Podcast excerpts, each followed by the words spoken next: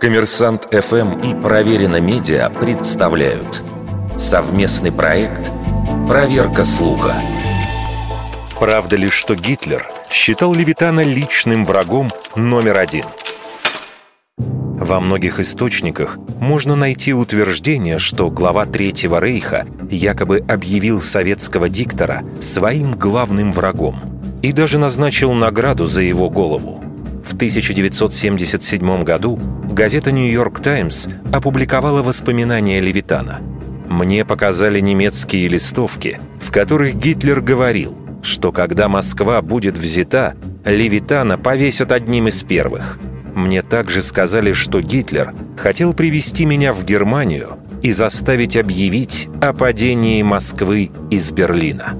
Хотя в интервью Левитан и говорит о негативном отношении к нему Гитлера, он не упоминает ни список личных врагов фюрера, ни вознаграждения. А сумма в 100 тысяч рейхсмарок впервые была названа только в 1985 году в статье «Комсомольской правды».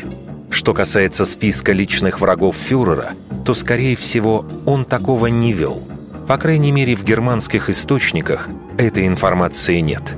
Однако существовал другой список – специальный разыскной список СССР – который Главное управление имперской безопасности Рейха составило еще до начала войны. Там в алфавитном порядке были перечислены имена более чем пяти тысяч советских граждан, которых следовало арестовать. Был в списке и Левитан, правда далеко не первым номером, а где-то в середине литеры «Л». Но такие списки составляли не только для Советского Союза, но и для Польши, Бельгии, Франции, Люксембурга, Великобритании и Югославии.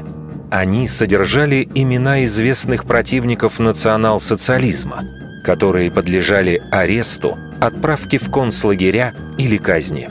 Таким образом, Левитан действительно считался врагом Третьего Рейха, но не личным врагом Гитлера –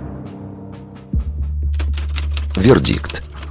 Скорее всего, неправда.